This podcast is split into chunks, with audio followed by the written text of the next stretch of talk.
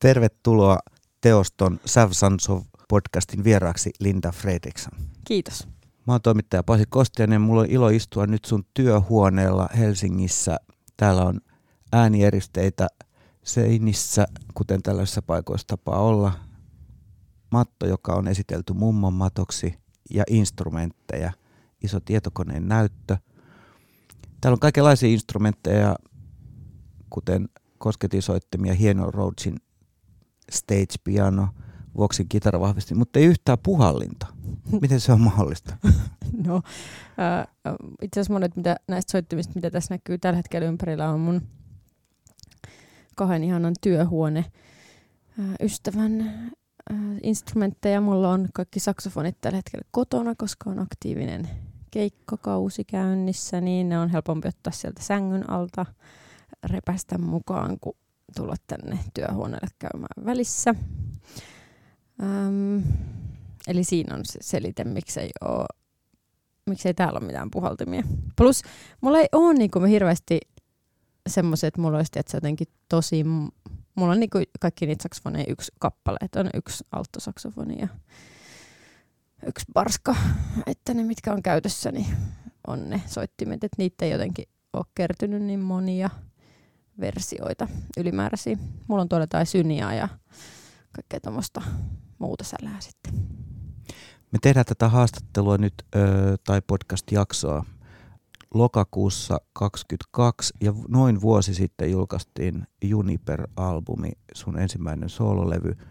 Miten sä muistelet aikoja vuosi sitten, minkälainen oli fiilis juuri ennen levyjulkaisua?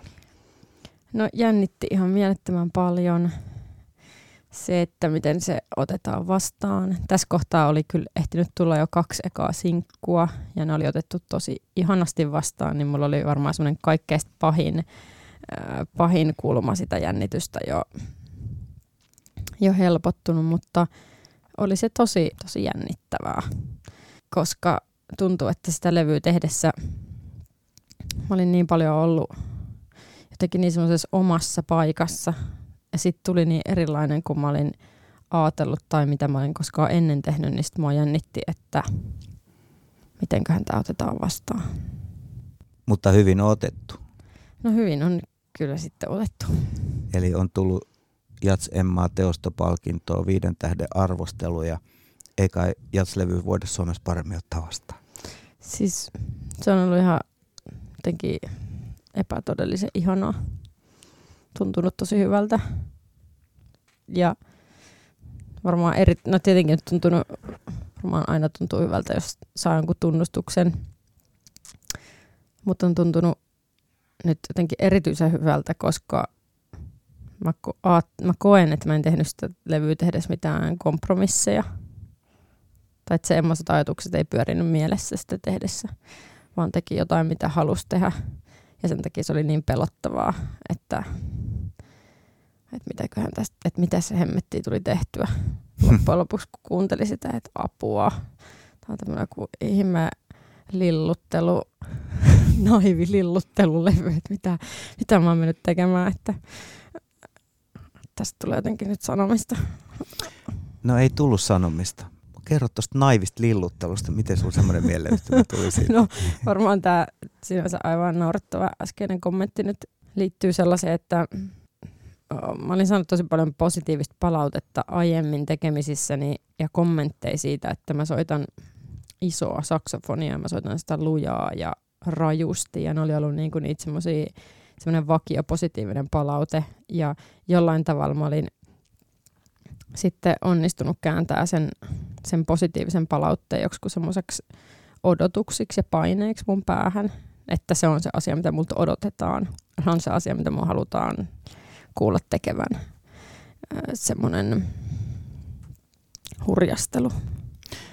Puhut mopoyhtiöistä esimerkiksi. No esimerkiksi mopos on paljon just sitä sellaista, sellaista matskua, mutta onhan mopolla tosi paljon kaikkea muutakin materiaalia, et en mä nyt tiedä mistä se, mistä se, että se on vähän hassukin, että mä olin niin onnistunut sen päähäni kääntämään.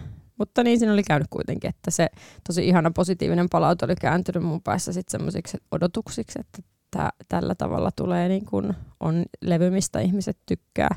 Ja sitten kun mä rupesin tekemään tota Juniperiä, niin sitten se lopputulos olikin to, aivan erilainen. Että vähitellen siellä oli aika pitkää seas kaikkia biisiaiheita ja missä on riffejä ja semmoista jotain semmoisia rajumpia, jotain biittibiisejä ja kaikkea tollasta. Ja ne vaan vähitellen tippu kaikki pois kyydistä. Ja se muotoutui se Juniperin maisema ihan erilaiseksi. Mennään vielä kauemmaksi. Jos sä teet ihan lapsuutta, miten musa tuli ylipäänsä sun elämään? Mä luulisin, että mun iso veljellä on tosi paljon vaikutusta asiaa, että Lassi on mua seitsemän vuotta vanhempi ja se harrasti musaa ja soitti bändissä ja lauloja. Muistan niiden sen Popiets Konsan jotain bändiä, jolla ku- kuunnelleeni tuolla Oulun kylässä jossain siellä konsantiloissa. Se on sellainen muistikuva, että, että mä ajattelin, että vau, että toi on, toi on. Siinä oli sellainen Mikko, joka soitti klarinettia. Mä ajattelin, että toi on cooli. Eli sitä kautta se innostus on kyllä tullut ja Lassi kuunteli paljon musaa kotona ja, ja siitä, se, siitä se innostus sitten tuli. Ja mä olin itse tosi aktiivinen siinä, että mä halusin hakea musaluokalle ja sinne musaopistoon sitten silloin ykkösellä ja sitten myöhemmin kolmannen luokalle sinne musaluokalle. Mutta sieltä se varmaan se semmoinen inspiraatio ja innostus siihen tuli. Mä luin jostain, varmaan oliko se Hesarin haastattelu, missä mainittiin, että sä olisit halunnut soittaa nimenomaan sitä klarinettia, mutta jostain syystä sä järkeilit vai suositeltiinko sulle saksofonia? Oliko sinne hakijoissa niin paljon jo klarinetin soittajia, että se sit... No mä muistan se hetki, että just Oulun kyllä alasteelle, että me puhuttiin jotenkin siinä vaan kavereiden kesken siellä luokassa, että mitä, mitä kaikki tyypit aikoo alkaa soittaa. Että mitä soitin ne aikoo niin haluta soittaa. Että tosi moni sanoi klarinetti ja sitten mä muistan sen ajatuksen, että, että mitä, että en mä nyt tätä samaa voi ottaa kuin nämä kaikki muut. että mä haluan tehdä jotain erilaista. Öö, Mutta sitten mä en tiedä, mistä se saksofoni sitten tuli. Mulla on tämmöinen varmaan tosi kivikautinen käsitys, mutta mä oon käsittänyt, että toi klarinetti on ikään kuin väylä myös saksofonin, että harvemmin aloittaa ihan lapsena soittajat saksofonilla. Onko se väärä käsitys? No on paljon varma klarinet, tai paljon saksofonisteja, jotka on aloittanut klarinetilla, mutta on myös paljon saksofonisteja, jotka on aloittanut huilulla ja tietenkin fonisteja, jotka on aloittanut saksofonilla. Että mm, kyllä ei ole ihan tuulesta temmattu, että kyllähän to, niitä on paljon, jotka on aloittanut klaralla, mutta se voi mennä miten päin vaan tietenkin. Mutta siinä ei soittimen ominaisuuksissa ei olisi jotain, joka ei niin kuin ihan pienelle lapselle sopisi. Ei, ei mun, no mitä mä olin silloin, mitä ollaan kolmannen luokalla, yhdeksän. Niin. Niin alttosaksofoni on ihan hyvä silloin. No niin. Ja siinä samaisessa Hesarin haastattelussa noin vuoden takaa vuodelta 2021, niin tota, taidettiin mainita, että heti ensimmäinen opettaja kannusti sua ilmaisemaan itseäsi, eikä soittamaan vain suoraan nuoteista. Joo, Antti Snellman oli, oli mun eka saksofonimaikka ja ihan mahtava sellainen. Mä muistan, että ihan niillä ekoilla tunneilla jo jotenkin kun ekoja ääni oltiin opeteltu, niin sitten niillä, niillä, se heti se eka tehtävä oli se, että soita niille jotain omaa, että keksi jotain noilla. Mutta niin se antoi ne äänet. Joo, no katsottiin joo, vaikka, joo. että tässä on nyt G-ääni ja tässä on A-ääni vaikka. Niin, että teen noin jotain omaa rytmiä vaikka tai joku pikku oma juttu. Ja sitten hän säästi. Tämä on siis mun muistikuva, kun mä olin yhdeksän vuotta, että tämä voi olla vähän ajan värittävä. Mutta tollainen se perusajatus oli ja sitä improvisointia oli ihan alusta asti. Um, silloin varmaan puhuttiin, että et soita vähän sooloa niin kuin noilla äänillä. Ja nyt kun mä katson, niin se on kyllä ollut tosi ihana juttu, että improvisaatio oli ihan heti. Mulla ei kerennyt syntyessä, musta tuntuu, että on olemassa. Että siinä olisi tarvitsisi olla joku kynnys. Että mun tarvitsisi epäillä sitä, että osaako mä keksiä itse jotain. Vaan se oli vaan ihan niin kuin luonnollinen itsestäänselvä asia, että kun mä soitan saksofonilla, niin mä voin joko soittaa tätä juttua, mikä on sovittu, tai sitten sen jälkeen voi tulla se kohta, mihin mä keksin itse jotain. Se oli niin kuin mun mielestä tosi, tosi hyvää pedagogiikkaa. Se luontainen taito, mikä on kaikilla ihmisillä, olla luovia ja keksiä ja improvisoida elämässään asioita koko ajan joka päivä, niin että siihen ei anneta tulla semmoista estettä siihen, siihen väliin. Kuulostaa kyllä hyvältä. Hyvältä ja varmaan oman aikanaan kohtuullisen, uskallanko sanoa poikkeuksellisenkin kannustavalta. Joo, voi hyvin olla, että, että se on ollut, en tiedä just siinä aikana, että miten on, miten on ollut muilla. Onko tuollaisesta asioista ollut puhetta, mutta Antilla oli kyllä siinä tosi kiva meininki. Ja sitten samaan aikaan hän oli meidän bändimaikka, että sitten oli fonitunti ja sen jälkeen alkoi aina bänditunti, niin sitten niitä fonitunnilla käytyy juttuja, niin sitten pääsi heti soittaa siellä bändin kanssa. Ja siellä sitten oli just jotain niitä soolopaikkoja. Muistatko jotain kappaleita? Joo, muistan ensimmäinen varmaan, mitä soitettiin joillekin tota, yleisölle, niin oli toi J. Karjalaisen sankarit. Siinä mulla oli soolo. Ihan mahtavaa. Ihan mahtavaa. Joo, ja sitten Summertime oli kans aika aikaisessa vaiheessa. Semmoinen biisi. Klassikko biisejä. Joo, upeit biisejä. Missä vaiheessa sä tajusit, että tästä voisi tulla ammatti tai sä asetit sellaisen tavoitteen, että sä haluat tehdä musiikkia työksessä? Mä luulen, että jossain lukion loppupuolella multa alkoi just Popiats konsolla varmaan muutamat opettajat, jotka olivat vähän läheisempiä, niin kysymään, että onko mä ajatellut, että halu, mihin mä haen opiskelemaan ja minkälaisia juttuja on mielessä. Kun lukio loppuu, niin se varmaan silloin alkoi tulla se tuntuu, että, että mitä jos mä hakisin Popiats-konsolle sinne ammattilinjalle. Ja silloin kun mä hain sinne, tai silloin kun mä pääsin sinne linjalle sitten, ähm, sitten kirjoitusten jälkeen seuraavana syksynä, niin mä en ollut kyllä mitenkään vakuuttunut silloin, että haluuks mä niinku tehdä tätä. Et se, meni, se meni ehkä semmoisen kriisin kautta, että oli niin pitkään harrastanut saksofonin soittoa ja musiikkia, että mun piti jotenkin ensin kieltää se, tai käydä se semmoinen keskustelu itteni kanssa, että, että onko tämä vaan asia, mitä mä oon tottunut harrastaa jostain tavasta, vai onko tämä asia, mitä mä oikeasti haluan, haluan tehdä. Niin, mutta kyllä se aika nopeasti sitten. Mä taisin lähteä Kuubaan tota, semmoiselle kuukauden reissulle muutaman kaverin kanssa. Niin siinä aikana se jotenkin kirkastui, että tämä on niinku mun juttu, mä haluan tehdä tätä. Ja sitten mä hain Sibelius Akatemiaan seuraavana keväänä musiikkikasvatuksen osastolle ja pääsin ja se oli ihan super ihana paikka opiskella. Se oli mulle ihan täydellinen. Siellä oli riittävästi tilaa olla ja puhuttiin myös muistakin asioista kuin siitä soittamisesta. Ja luettiin pedagogiikkaa ja kaikkea eri musatyylejä pääsi soittaa eri instrumentteja.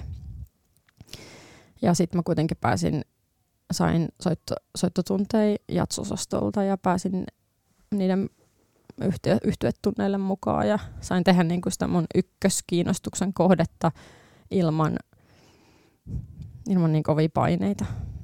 Tarkoittaa se sitä, että jos olisit ollut pelkästään ilman sitä pedagogista puolta siellä niin kuin instrumenttiopinnoissa, niin siitä olisi saattanut tulla paineita siihen soittamiseen enemmän. Joo, mä luulen, että mä olisin ollut niin jotenkin liian herkkä sinne ää, ottamaan sisuksiini niitä kaikki odotuksia että mulle sopi ihan superhyvin se, että meillä oli ensisikin tosi kiva luokka ja tosi kiva ryhmä ja kaikki siitä ryhmästä teki eri asiaa, mutta niin oli erikoistunut eri asiaan, vaikka kansanmusiikkiin tai musikaaliin tai klassiseen musiikkiin ja kaikki oli niissä omissa asioissaan tosi intohimoisia ja tosi innostuneita. Um, mutta ilman kilpailua. Mutta ilman, niin, että siinä oli semmoinen niinku tosi ihana kannustus vaan, että wow, että sä teet tolleen ja wow, sä teet tolleen ja semmoinen niinku hyvä ilmapiiri ja henki ja se teki kyllä mulle silloin tosi, oli tärkeää semmoisen, että sitä jakso tehdä ja että pysty olla siellä koulussa. Se oli ihanaa. Meillä oli tosi ihana luokka ja mä oon niin onnellinen, että se jotenkin meni sillä tavalla. Missä vaiheessa eniten treenannut, jos puhutaan ihan soittamisesta? Mä opin treenaamaan aika myöhään. Mikä on no. aika myöhään? No totta kai mä nyt sille treenasin jostain yläasteelta asti silleen, säännöllisesti tai ö, epäsäännöllisesti, mutta treenasin kuitenkin itsekseni. Mutta sitten kun mä olin Amsterdamin jatsosastolla vaihdossa yhden vuoden, niin siellä Sieltä mä, Sibikseltä vai? Joo, Sibikseltä. Joo, ja mä en mennyt niin kuin musiikkikasvatuksen osastolle vaihtoon, vaan mä menin sinne Amsterdamin jatskonservatoriolle. Niin siellä mä opin vasta harjoittelemaan mun omasta mielestäni. Oli niin paljon aikaa, ei ollut kaikkia sosiaalisia kuvioita ja ei ollut mitään bändejä ja semmoinen aika iso shokkikin siitä, että mä en tunne täältä ketään, kukaan ei kaipaa mua täällä. Ja täällä ykkös, pelkästään tällä ykkösvuosikurssilla niin kuin 30 aivan sairaan hyvää fonistia. Et jos mä aion niin kuin päästä mihinkään mukaan, niin nyt pitää ruveta treenaamaan ihan oikeasti. Eli siinä vaiheessa tietynlainen kilpailuasetelma olikin hyvä juttu. Joo. Tai se liittyy siihen, että niitä opettajia ei kiinnostanut pätkän mitä mä teen. Eli sun piti itse olla kiinnostunut siitä. Niin, se oli jotenkin silleen, että mä tai, se oli hirveä shokki ensin, että ne opettajat, niitä ei kiinnosta yhtään, että käykö mä siellä vai enkö mä käy siellä. Just. Koska mä oon vaihto-opiskelija, se on semmoinen koulu, missä on tosi paljon vaihto-opiskelijoita ja opiskelijoita ympäri maailmaa, jotka tulee ja menee. Et selkeästi niin kuin me oltiin, ei oltu missään rankingin niin kuin huipulla, niin se tunt, mä heräsin sitä kautta, tämä on varmaan asia, mihin monet heräävät jo paljon nuorempana, mutta itse en ollut niin kypsä, niin heräsin siihen siellä Amsterdamissa, kun niitä opettajia ei kiinnostanut, että hetkonen, että kelle mä teen tätä, että suoritanko mä tätä näitä opettajia varten ja heidän odotuksia varten, ja nyt kun niitä ei kiinnosta, niin miksi mä sitten oo, miksi, miksi mä teen tätä? Eli mä teen tätä itselleni, ja mikä mua itteeni kiinnostaa ja mitä mä haluan ruveta tekemään. Se oli semmoinen niinku herätys siihen, että pitää itse kantaa vastuu omista asioistaan. Ja minkä ikäinen sä olit silloin? Se on 2008, eli mä olin 23. Sitten mä treenasin siellä tosi paljon ja Suomeen tultua, niin sinä syksynä perustettiin Mopo 2009. Ja se oli jotenkin semmoinen uusi startti. Semmoinen, että rupeaa tekemään sitä, mitä haluaa tehdä. Tai nyt se näyttäytyy toki niin, silloinhan se oli vaan tuntui semmoiselta joltain suhaamiselta johonkin epämääräiseen suuntaan. Täysiä jotain. Linda Fredriksson, puhutaan moposta ja siitä, mikä sun asemassa oli trio-bändi, tai onko se edelleen olemassa, mä en tiedä. Joo. Joo. Sä oot nyt tehnyt vaan välissä, välissä sololevyn, joka sai hirveästi huomiota. Mutta puhutaan moposta. Siinä on kolme muusikkoa ja sitä jossain ainakin luonnehdittiin punkin ja jatsin sekoitukseksi. Ja se oli mun mielestä aika raju luonnehdinta. Mutta tota... Hei, anna armoa meidän niin kuin 20-vuotiaille mielillemme, jotka Ei, kun siis... Tää kuulostaa hyvältä. Eihän se... Ja mä annan armoa, se oli ihan mahtava luonnehdinta. Mutta siis tota, tämän podcastin ytimessä on säveltäminen ja sanottaminen ja sovittaminen. Unohdetaan ne sanotukset sun tapauksessa, kun teet instrumentaalimusaa. Mutta mikä sun rooli oli sitten tässä triossa säveltämisen ja sovittamisen osalta? No, me kaikki sävellettiin biisejä, eli, ja me kaikki sovitettiin biisejä, eli mun kohdaltani se tarkoitti sitä, että teki kappaleita tai kappaleen aihioita tai välillä jonkun ihan pikkujutun ää, ja toisen treeneihin ja sitten katsottiin, mitä siitä syntyy.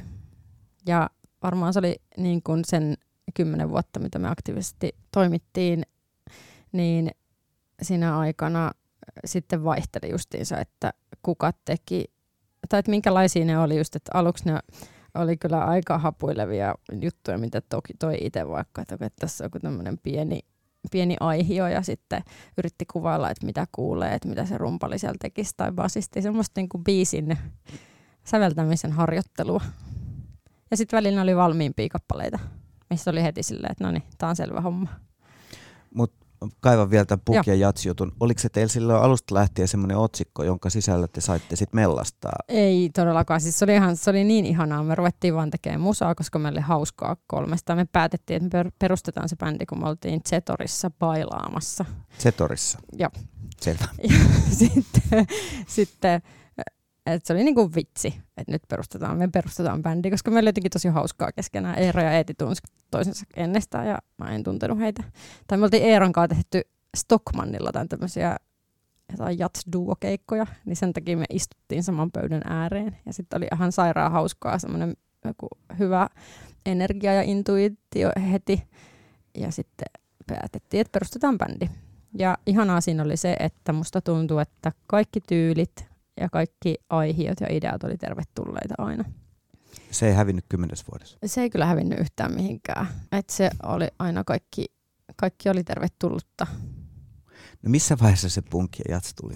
no kyllä se aika aikaisin niin kuin tuli jostain, jostain niistä biiseistä, mitä meillä oli. Missä oli jotain sellaista joku riffi tai semmoista, mistä se, nyt, se tuli se idea sitten, että tässä on vaikutteita punkista ja jatsista.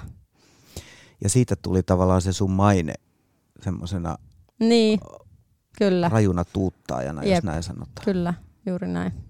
Ja se oli kyllä, ja siis on edelleenkin ihan sairaan hauskaa. Ja niin kuin ihan ehdottomasti justiinsa nyt tuossa Juniperin keikalla viime viikolla oltiin Tampereen g Lapissa, niin siellä oli joku yllättävä soolokohta, minkä mä soitin yksin jonkun kappaleen lopuksi, niin se kyllä päättyi semmoisen oikein kunnon runttaamistuuttaamiseen, että kyllä mä olin silleen, että no niin, sieltä se. Löytyy vielä. niin, tai kun jotenkin, toki mä koitankin pitää yllä semmoista ajatusta, että ei olisi semmoista, semmoista rajaa, että mitä voi tapahtua, mutta että se hetki sit itse paljastaa, että hetkessä paljastuu, että mikä tähän sopii. Sä sanoit, että aluksi oli hapoilevaa, mutta oliko se semmoinen koulu sulle sitten se mopo-aika? Joo, tosi, tosi, tosi tärkeää. Ja se oli ihanaa, kun se on niin kuin kaikkien yhteinen yhtye, niin semmoinen, että kaikki haluaa panostaa ja treenaa paljon. Ja me oikeastaan ollaan tehty, tehtiin töitä niin kuin ihan todella paljon. Et se, ei, se bändi soundi mikä sillä bändillä on niin kuin ihan oma tietty soundi, niin se ei tullut kyllä tyhjästä, vaan siitä tosi tosi isosta työmäärästä, mitä tehtiin ja sovitettiin niitä biisejä ja, ja paljon improvisoitiin yhdessä ja jammailtiin ja sieltä sy- syntyi niitä biisiaiheita, että oli niin kuin yhteisiä kappaleita. Mä haluaisin tietää Jatsin säveltämisestä, miten sä sen näet? Jos ajatellaan sitä, että sä oot tehnyt paitsi näitä omia biisejä, niin lainabiisejä. Ja sä oot tehnyt esimerkiksi Kerkko Koskisen kanssa muutamankin otteeseen yhteistyötä. Tänä syksynä on, on, on ilmestynyt Agatha Kakkonen, joka on Kerkon säveltämä. Mitä eroa siinä on ja minkä verran sun improvisaatiolle on siinä tilaa, jos sä ajattelet, että sä teet muiden juttuja? Luulisin, että jonkun verran, koska sut nimenomaan pyydetään se puhaltamaan, että, sun ei, että, siinä, että siinä ei ole ihan sama kuka sen no niin erilaisia, että on melkein helpompi vastaa just tolleen tapauskohtaisesti. No jos sä vertaat vaikka Juniperia ja Agataa, miten kauhean erilaiset projektit ne oli sulle soittajana? No ne on todella erilaiset. Vaikka toki sillä hetkellä kun mä soitan, niin se on se, on se sama paikka, mistä mä soitan. Joku semmoinen, että mä koitan kuunnella, mitä se musiikki kaipaa ja ja soittaa siinä hetkessä. Mutta um, Juniperin kohdalla mä kävin sitä keskustelua itteni kanssa vaan pääosin, että minkä, mitä nyt vaikka niiden improvisaatioiden ja niiden soolojen kannalta, että mitä, mitä niissä pitää olla, että se tunnelma on oikea. Ja sitten taas Agatan kohdalla, niin mä kävin sitä keskustelua Kerkon kanssa sillä tavalla, että Kerkko lähetti mulle pyksyllä jo ja, ja talvella sen säveltämiä kappaleita, joista sillä oli mm, niin kuin demot, otinnusohjelman soittamat demot. Ja sitten mä soittein niihin, äänitin niihin soolodemoja ja ideoin kaikkia asioita ja aiheita. Ja sitten niistä keskusteltiin taas Kerkon kanssa, että mikä voisi sopia ja mikä näistä oli hänen mielestään kiinnostavaa. Ja sitten sen jälkeen mä otin uusia ottoja, että, että no tämän, tämän tyyppiset aiheet vaikka sopii tähän ja se on tosi hauskaa työtä Kerkon kanssa. Ää, musta tuntuu, että, että on ollut aina tosi helppo jutella Kerkon kanssa siitä, että mitä se kappale kaipaa milläkin hetkellä ja käyttää vertauskuvia, mielikuvia ja kaikkea sellaista ideoida sitä, että mikä se soundi on, että onko tässä joku semmoinen ohut lasinen niin kuin kirpsakka vaikka soundi. Että onko se, se sen soolon niin kuin raami, että vaikka tuommoiset saatesanat, tai että onko tämä joku, vaikka siinä Kerkon säveltämässä saksofonikonsertossa 2017, niin siellä yksi lopullinen esitysohje, joka syntyi niistä minun ja Kerkon keskusteluista, oli just semmoinen, niin kuin, että mä oon lintu. Semmoinen, ja, ja siihen kuuluu kaikki semmoisia kirkuvia ja kirskahtelevia ja piipittäviä ääniä, joku semmoinen niin kuin hätä, hädässä oleva lintu. Yeah. Ähm, niin siinä, siinä yhteistyössä se improvisaatiosta keskusteleminen ja ehkä Kerkon tapauksessa oli jo aika lähellä semmoista siinä mielessä niin kuin sävellyksellistä työtä, että, että siinä kuitenkin sovittiin aika tarkat raamit, ainakin joidenkin kappaleiden kohdalla just, että on tuommoinen niin kuin soundimainen juttu, mitä mä seuraan. Jaa. Ja sitten kun sä teet... Y- ja sitten kun mä teen yksin, niin se keskustelu on tietenkin, mä käyn sitä itteni kanssa ja koitan löytää sen, sen ratkaisun yksin. Se on tosi erilaista. Mm. Ja sitten Mopoonkin verrattuna siinäkin sulla on ollut tavallaan ne kaksi pelikaveria. Mm, on, jep. Mutta silleen toki se on erilaista, sitten kun Kerkko säveltää musiikkia, on tehnyt nyt tuota levyä, niin ne on ollut aika semmoiset niin fiksatut ne kohdat, että tämä on tämä tietty mitta, paljon tämä soolo kestää, ja siellä tapahtuu tämän tyyppiset asiat, mitkä se on kirjoittanut sinne, versus vaikka Mopon kanssa, missä me ollaan kolme ihmistä, jotka soittaa samaan aikaan, ja Eero ja Eeti reagoi siihen, miten mä soitan, tai nyt Juniperin kanssa, kun me ollaan livenä keikalla, niin Tuomo ja Olavi ja Mikael reagoi siihen, mitä mä teen, niin se syntyy myös live-tilanteessa silloin yhdessä. Se on semmoinen niin kuin yksi iso organismi, missä me kuunnellaan toinen toisiamme. Silleen semmoinen yhtyä improvisoinnin ihanuus. Ja sitten taas levylle, niin se oli eri tilanne, koska Juniper-levylle, niin siellä taas mä tein tosi paljon sitä jälki, jälkituotantoa ja saatoin äänittää osa niistä sooloista jälkikäteen uudestaan, kun mä olin editoinut jonkun pohjan eri mittaiseksi ja se tun, mä olin halunnut, että se tunnelma onkin vaikka hurjempi ja sitten oli nopeutettu kaikkia taustoja ja vai siellä tapahtui vaikka mitä. Se yksi iso editointi, editoinnin juhla. Jos sitä Juniperi just ajatellaan, joka nyt on monesta syystä kiinnostava levy, niin kun sä sävellät tai teit niitä kappaleita, sitten vaikka soitit niitä uudestaan ja rakensit sitä palapeliä vähitellen – on se sitten sovittamista tai tuottamista tai millä nimellä sitä kutsutaankin, niin minkälainen prosessi se on? Oliko sulla esimerkiksi kappalekohtaisesti joku otsikko valmiina, jonka alle sä aloit rakentaa, vai oliko sulla melodian pätkiä tai jotain tunnelmia, joihin sä sitten sovitit otsikon? Mikä sua inspiroi ja mikä se järjestys tavallaan oli? Juniperilla on kappaleita, tosi pitkältä ajalta, että vanhimmat niistä on 2014 muutamat melodiat sieltä asti, tai niin vanhoja. Ja sitten uusimmat taas silloin 2020 syntyneitä. Joten siellä on aika monenlaisella metodilla syntyneitä kappaleita. Ja tosi monet niistä biiseistä on syntynyt ja pääosa kappaleista, mitä mä oon niin kuin Mopollekin säveltänyt, niin syntyy sillä tavalla, että mä soitan kitaraa tai pianoa ja laulan. Sillä tavalla niin kuin u- suurin osa niistä, niistä biiseistä syntyy, että on joku, joko joku kiinnostava kudos tai joku, joku tunnelma tai tarkka melodia, mutta mulla ei ollut siis Juniperi tehdessä niin kuin hajuakaan, että mikä se kokonaisuus tulee olemaan se, siinä ei ollut mitään, mitään, mitään hajua. Et se oli vaan, että mä vaan tein niitä kappaleita ja joka vii, se alkoi sillä tavalla, että mä, mä sovin Stiina Koistisen kanssa, että joka perjantai me lähetetään toisillemme kello 16 mennessä kap, niin kuin viikon kappale. Ja se saa olla minkä tahansa sellainen joku yrjöpökälle, mutta jotain on pakko lähettää. Siis tää oli, tää oli hän, hän niin, teki omaa projektia. Hän teki omaa levyänsä ja mä tein omaa levyäni. Ja niin tämä oli, oli semmoinen niinku kannustin joo, teille kummallekin. Sillä, että molemmat pitää lähettää toiselle jotain kuultavaksi aina perjantaisin. Ja siihen niihin kaikkiin niihin viikkoihin kerkesi sisältyy aikamoinen liuta kaikki jotain vanhoja biisejä, mitä kaivo esiin, koska ei ollut mitään muuta lähetettävää kuin ei ollut mitään aikaiseksi, tai sitten jotain uusia juttuja. Ää, niin ihan valtava määrä niistä biiseistä tippu pois. Ja vähitellen se rupesi vaan muodostuu se kokonaisuus, että nämä liittyy toisiinsa nämä kappaleet ja näissä on joku sukulaisuus plus on nämä parhaat biisit. Että täällä on tämmöisiä tämmöisiä, jotka on niinku, että ne ei ole niin hyviä kappaleita.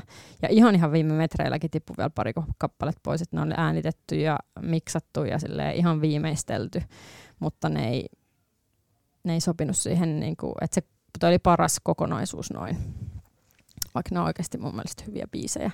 Eli ei ollut semmoista mitään otsikkoa. Se oli vaan sitä, että mä pyrin tehdä mahdollisimman hyviä biisejä. Mikä sitä kokonaisuutta sun mielestä yhdistää? Vaikka siinä on kappaleita pitkältä ajalta, niin mulla on semmoinen tuntu, että ne on jotenkin sieltä samasta paikasta. Niissä on jotain tosi henkilökohtaista. Niissä on jotain tunnelmaltaan jotain samanlaista. Mulla on sellainen olo, että ne on sieltä jostain samasta niin kuin maisemasta tai samasta maailmasta. Jostain, joka on niin kuin tosi semmoinen Henkilökohtainen. Henkilökohtainen nimenomaan. Ei semmoinen jotenkin mitään performoiva, vaan semmoinen niin kuin sisäänpäin kääntynyt, mutta sitten tulee väärällä tavalla semmoinen niin kuin, henkilökohtainen on varmaan paras sana. Semmoisessa omassa, omassa maailmassa oleva. Mitä merkitystä sillä oli tai on sun tekemisessä, että mä käsitin, että näistä on esimerkiksi monta taltioitu hyvin eri paikoissa ja jossain mainittiin, että ihan puhelimella on Joo. nauhoitettu ja osa on sitten viimeisen päälle studiossa ja Joo. tälleen. Oliko se tarkoituksellista ja kuuluuko se sun mielestä levyllä? Kuulijahan ei nyt mieti, että missä tämä on tehty, mutta onko se sulle ollut tärkeää ihan tekemisen kannalta? No se just tuossa äsken kuvailemani Breezy-projekti Stiinan kanssa niin aika paljon määrittää tätä, että miksi tämä meni niin. Että mä tein niitä demoja jota mä halusin lähettää Stiinalle kuultavaksi. Plus samaan aikaan mä kiinnosti se, että mä haluan opetella käyttämään Ableton live- ja äänitysohjelmia ja semmoisia kaikkia tuottamistaitoja, että se oli myös semmoinen otsikko mulle, että se mua kiinnostaa joka tapauksessa opetella tekemään mahdollisimman hyvin tehtyjä demoja. Niin samalla mä tein niitä demoja niistä biiseistä, joten mä saatoin olla vaikka kotona sitten perjantai-iltapäivänä, että nyt on kiire, kaksi tuntia aikaa ja mä äänitän siinä jonkun jonkun aihion. Ja sitten jälkikäteen mä totesin tosi usein, että se hetki, kun se biisi on syntynyt, niin mulla on ollut se kaikkeista oikein tunnelma ja tuntu. Ja vaikka se on äänitetty vaan puhelimelle, siihen on tarttunut joku tosi tarkka, tarkka tunnelma. Että se tunnelma ja tuntu on tasan tarkkaan oikein siinä, vaikka se on teknisesti toteutettu ns-kökösti. Mutta se oli niin tarkka, että se, sitten mä kokeilin äänittää vaikka mitä niistä asioista siellä ää, uudestaan studiolla niin soittaa hienolla kitaralla tai vaikka sillä vanhalla rupisella kitaralla uudestaan, mutta se tunnelma ei ollut oikea. Se ei ollut niin kuin riittävän tarkka. Ja sen takia mä päädyin käyttämään niitä, niitä vanhoja demo, monessa tapauksessa niitä vanhoja demoja, koska siihen oli tarttunut jotain kiinnostavaa, jotain semmoista, missä – sen kappaleen se ydin tulee parhaiten esiin. Niin se, sekin oli vähän semmoinen niin kuin vahingon sanelema ja myös tosi onnekas, ihana juttu, minkä löys, että, että tälleenkin voi tehdä. Että sitä levyä ei tarvi, mä olin aina ennen tehnyt kaikki levyt, missä mä olen mukana ollut sillä tavalla, että mennään yhtyeellä studioon ja sitten on se X määrä päiviä studioissa ja se levy, kaikki äänitetään siellä niin oli tosi ihana oppi, että no tälleenkin voi tehdä.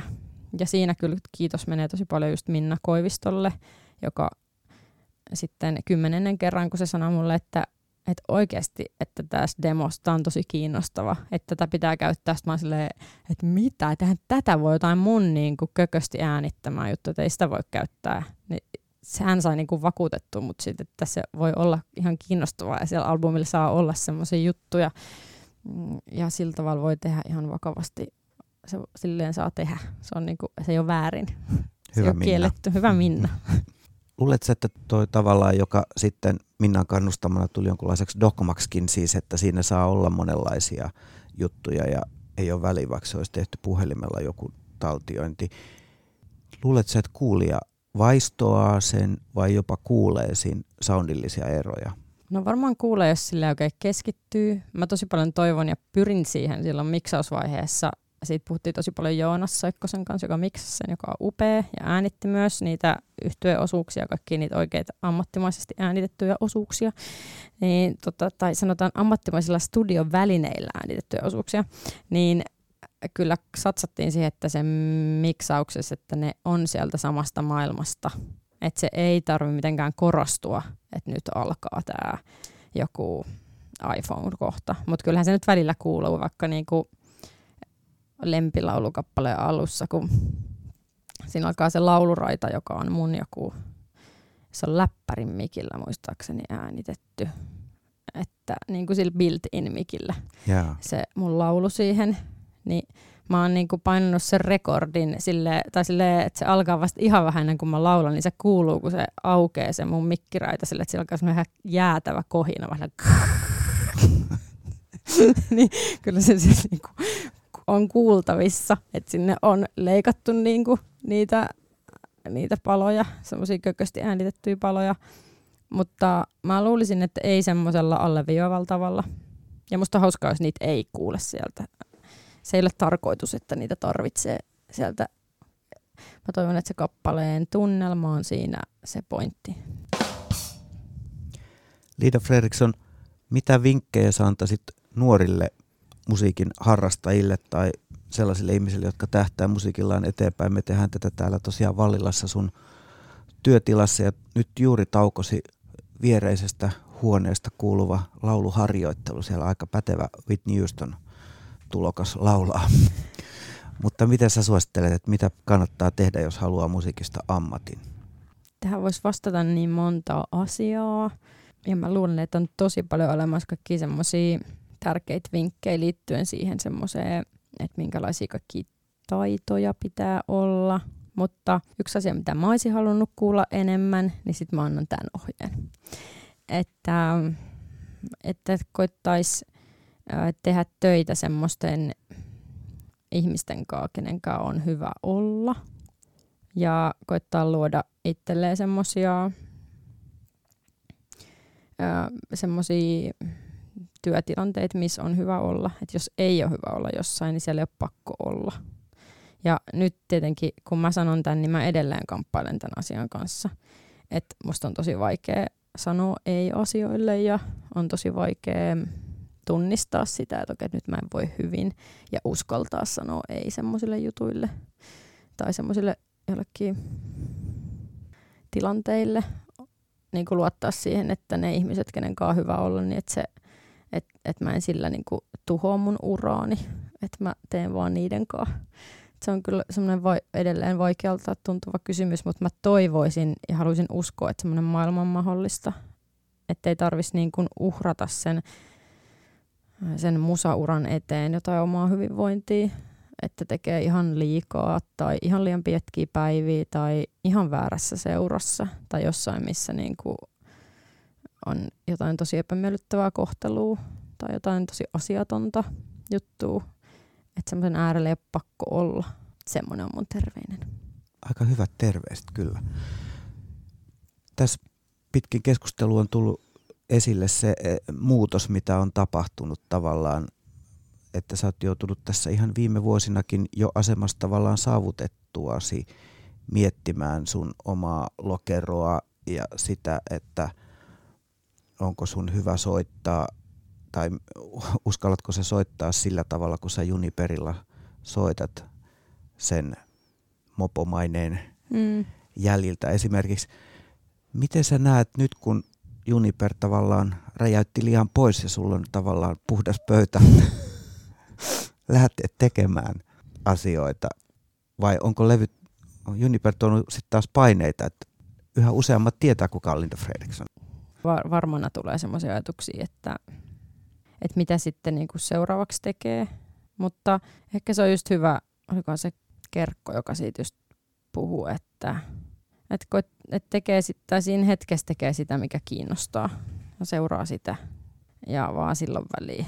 Ja mulla oli heti kun Juniper oli valmis, niin mä olin, mä olin silleen, että mä en enää ikinä tee yhtään levyä, että mä oon niin väsynyt, väsynyt ja kaikkeni antanut. Tämä oli niinku tässä, että ei vittu saatana, nyt, nyt riitti. Mutta kyllä mulla nyt alkaa olla sellainen tosi ihana kutkuttava olo, että on, on että on tosi ihana ajatus tehdä uusia biisejä ja on paljon ideoita erilaisista, mitä se voisi olla ja missä sitä ääntä olisi kiva tutkia, minkälaisessa kokoonpanossa ja jotenkin, että se on niin tosi houkutteleva, houkutteleva tuntu taas.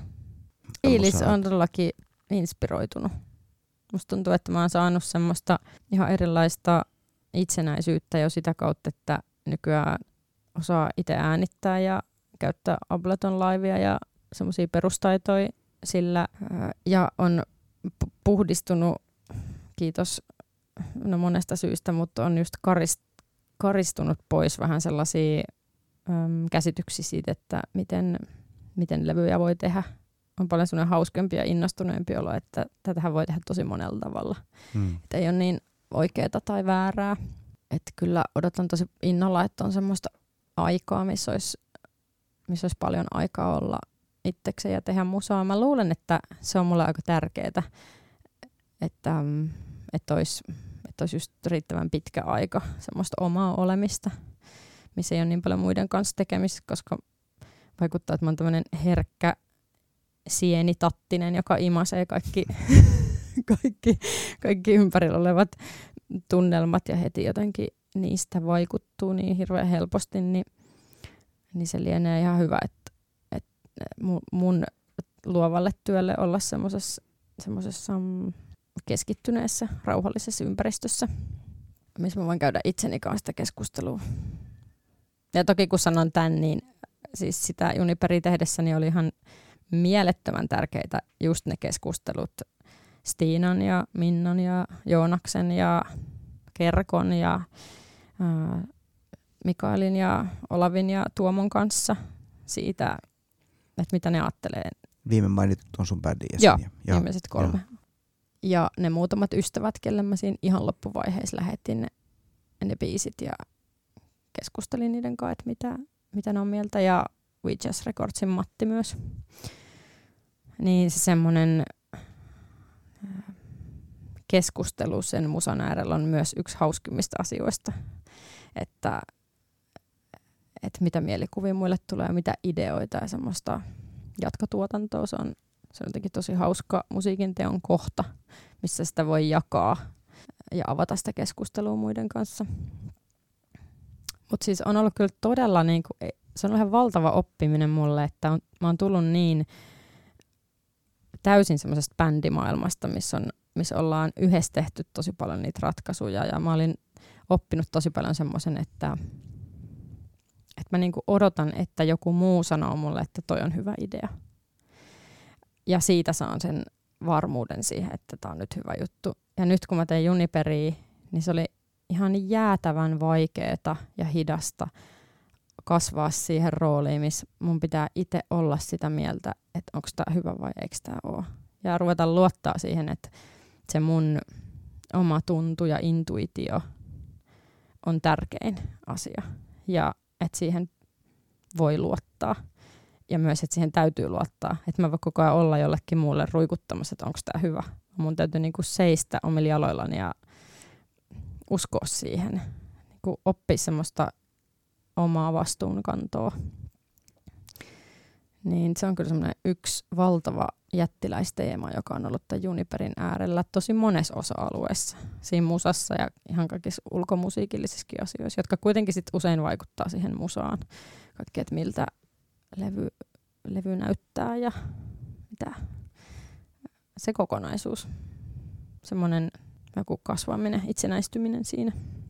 Tuo on varmaan semmoinen asia, mikä käy opiksi myös aiemmin mainituille nuorille tekijöille. Mm Jep, et, et siis se... todellakin. Ja et se, ei vältsi, et se, että se on vaikeaa, ei tarkoita, että se on väärin. Et se, että siinä, se, että